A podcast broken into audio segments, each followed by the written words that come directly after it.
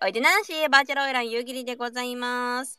今日はちょっと特別版ということで、いつもと音質が違うかもしれないんですけれども、えー今何をやっているかというと、ツイッタ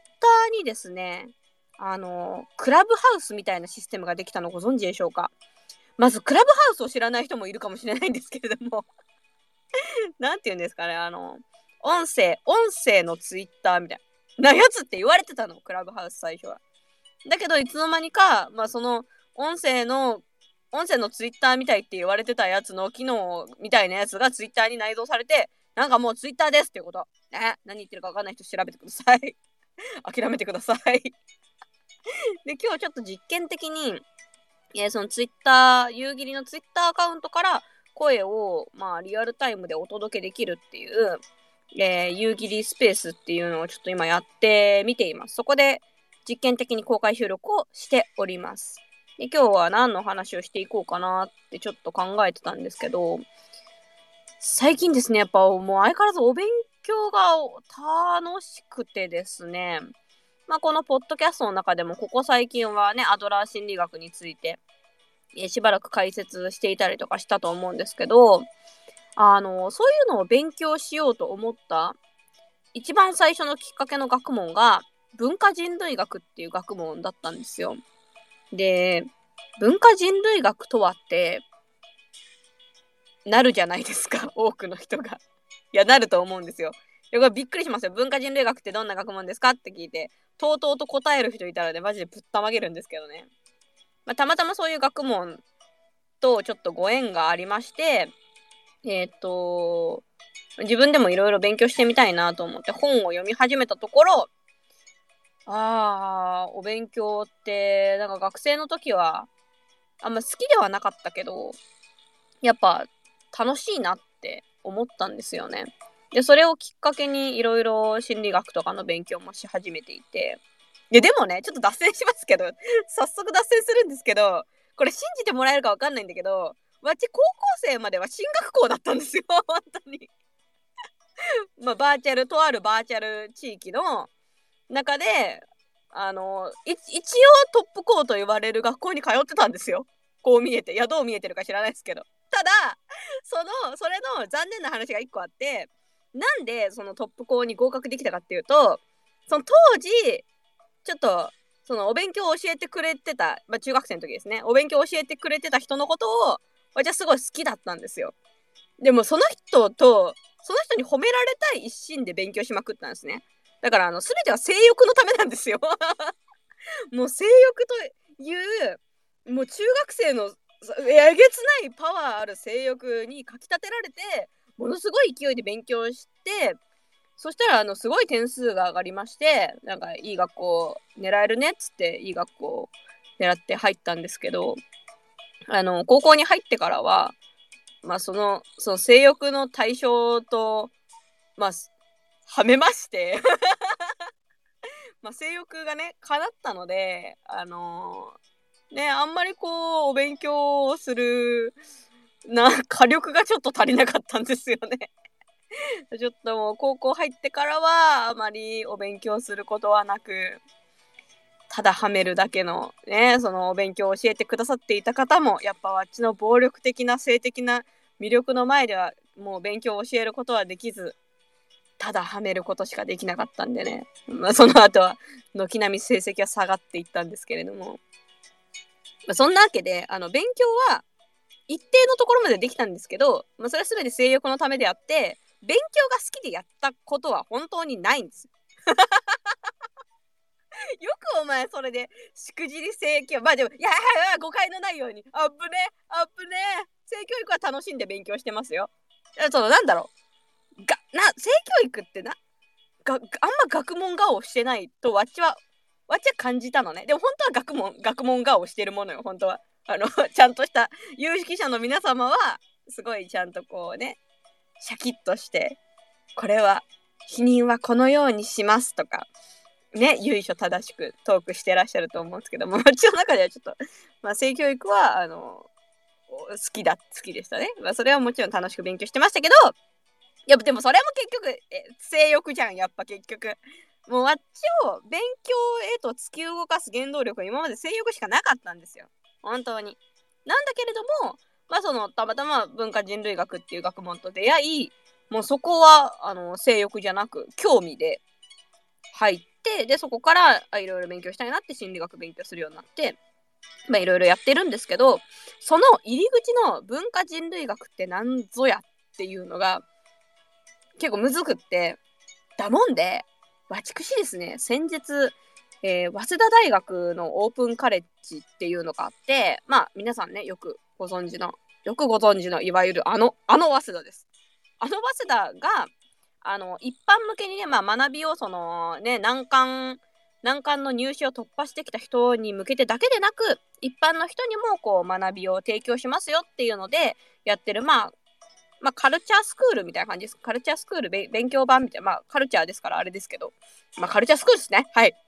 で、そういうのをやってて、早稲田大学さんが。で、まあ、こういうご時世なんで、ちょっとあんまりどこかの、どこかに出向いてっていうのも厳しいなと思ってたんですけれども、あのー、その中で人類学の講座がオンラインであったんですよ。で、全部あの、 Zoom のウェビナーっていう機能機能を使って、あの、お話ししてくださるというのがあって、えー、っと、それを受講してたんですよね。で、それがね、えっと、全3回、1、1コマ90分とかで、全3回で1万1000円とかだったかな。だから、だいたい1回3000いくら、1講義3000いくらとかなんですけど、まあ、高いな、とは思うけど高いけど、でも妥当じゃない？だって大学ね、入試を、入試やって大学入って、なんちゃらしようと思ったらね、もっとお金かかりますからね、むしろこんなスポットで喋ってくれてありがとうございますっていう感じですよ。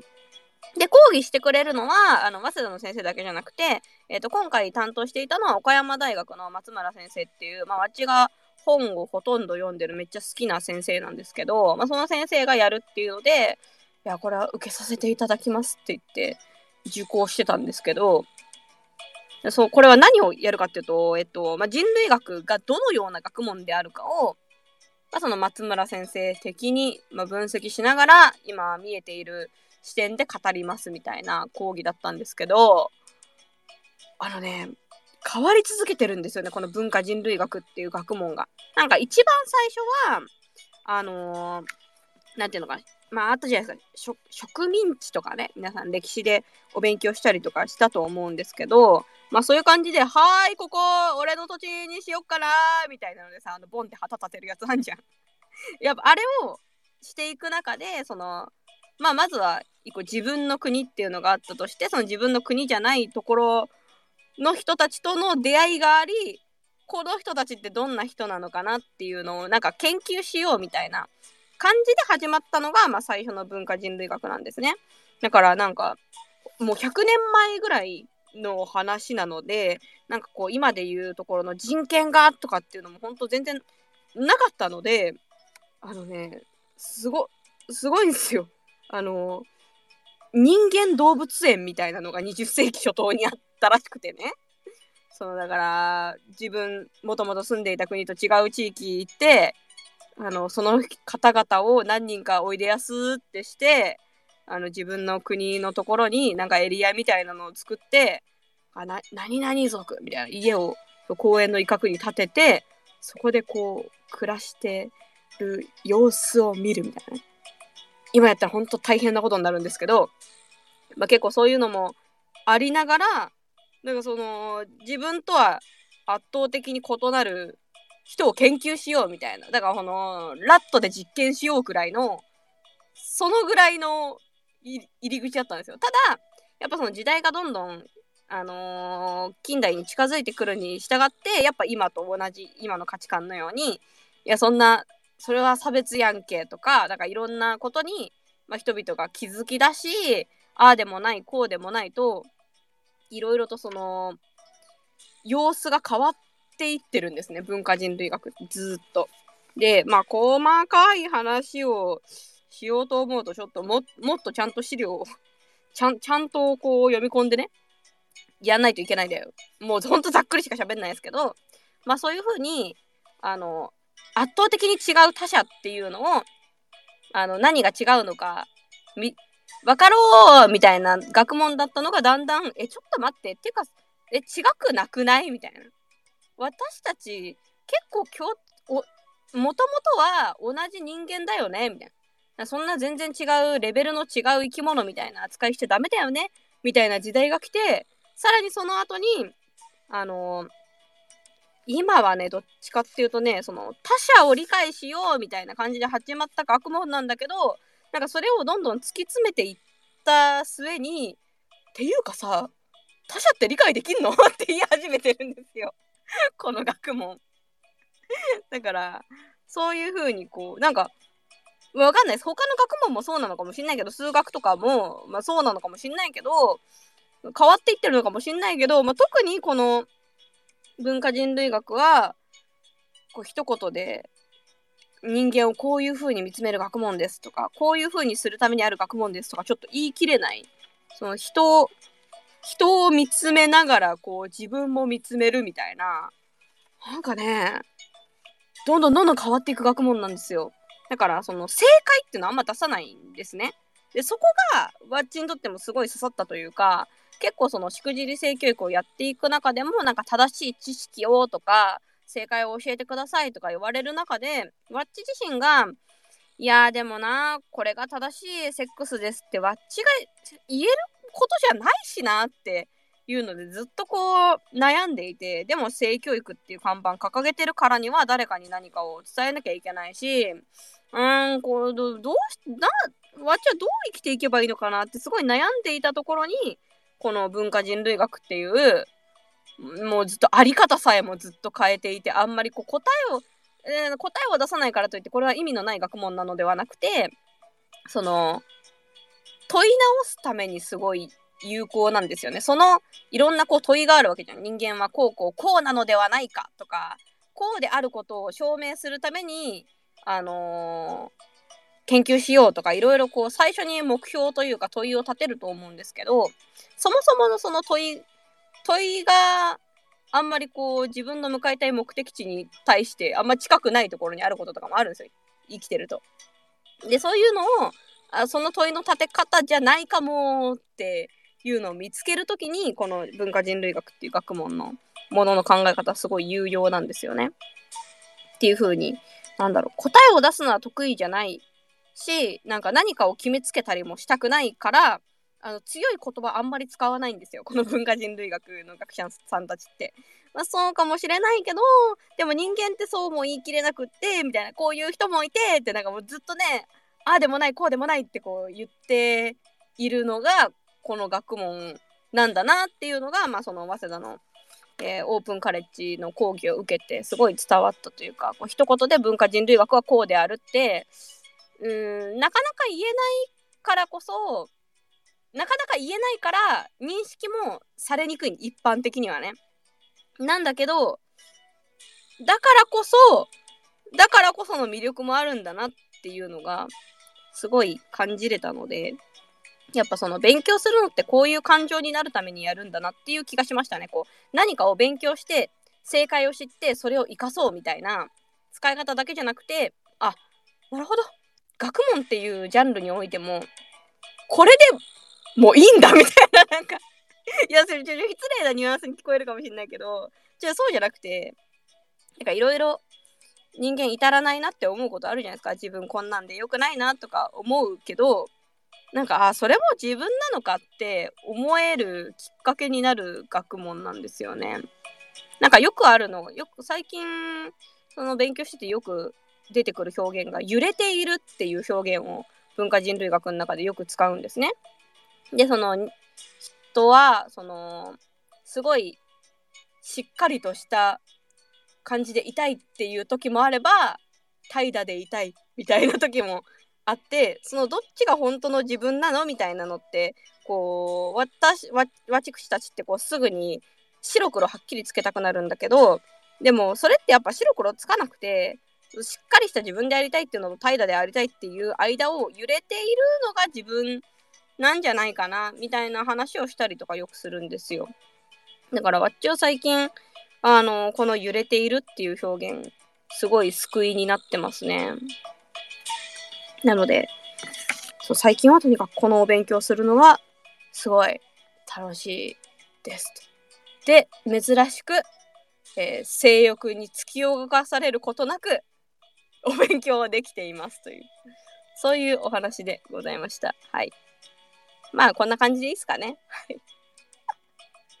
ちょっとお試しなんで、ちょっとこの、このエピソードを実際、ポッドキャストで配信できるかもちょっとわからないので、一通りこんな感じでわっちの近況報告をさせていただきました。いかがだったでしょうか？ご視聴ありがとうございます。えっ、ー、と、この後は、えー、17時からですね、えー、夕霧 pixivFANBOXの会員さん限定で、 Zoom 飲み会がございます。あ、じゃあちょっとこれ、ハッシュタグ夕霧スペースでちょっと URL つぶやきますね。これ、夕霧スペース、えー、17時からの、からの、 Zoom 飲み会はこちらと。飲み会は、はい。ちょっとね、ここのね、17時からの Zoom 飲み会でね、ちょっと初めてみんなにね、ちょっと伝えたい近況報告があるんでね、それを喋るの楽しみにしてるんだよね、わっちは。基本、あの、この Zoom 飲み会はアーカイブとか残らないので、本当に、本当に言えない話ばっかりしてます。17, 時17時からの方は、えっ、と、月額3000円支援してる方が入れる飲み会で、17時45分からの方は、えー、月額1000円からの支援で入れます。えー、17時45分からのズーム飲み会はこちら。はい。で、えー、45分。45分。45分の枠はこっちですね。はい、こちらです。はい、これをつぶやきます。はい、OK。てなわけで、まあ、今日はね、えっ、ー、と、ハッシュタグ使ってコメントしてくださった皆さんありがとうございます。ありがとうございます。見えてますよ、見えてますよ。なので、ぜひね、この後は、えー、3、えー、17時からは、ズームで直接お話できたら嬉しいなと思います。えそれではスペースのテスト配信お付き合いいただきまして、誠にありがとうございました。これにて失礼します。ありがとね。またね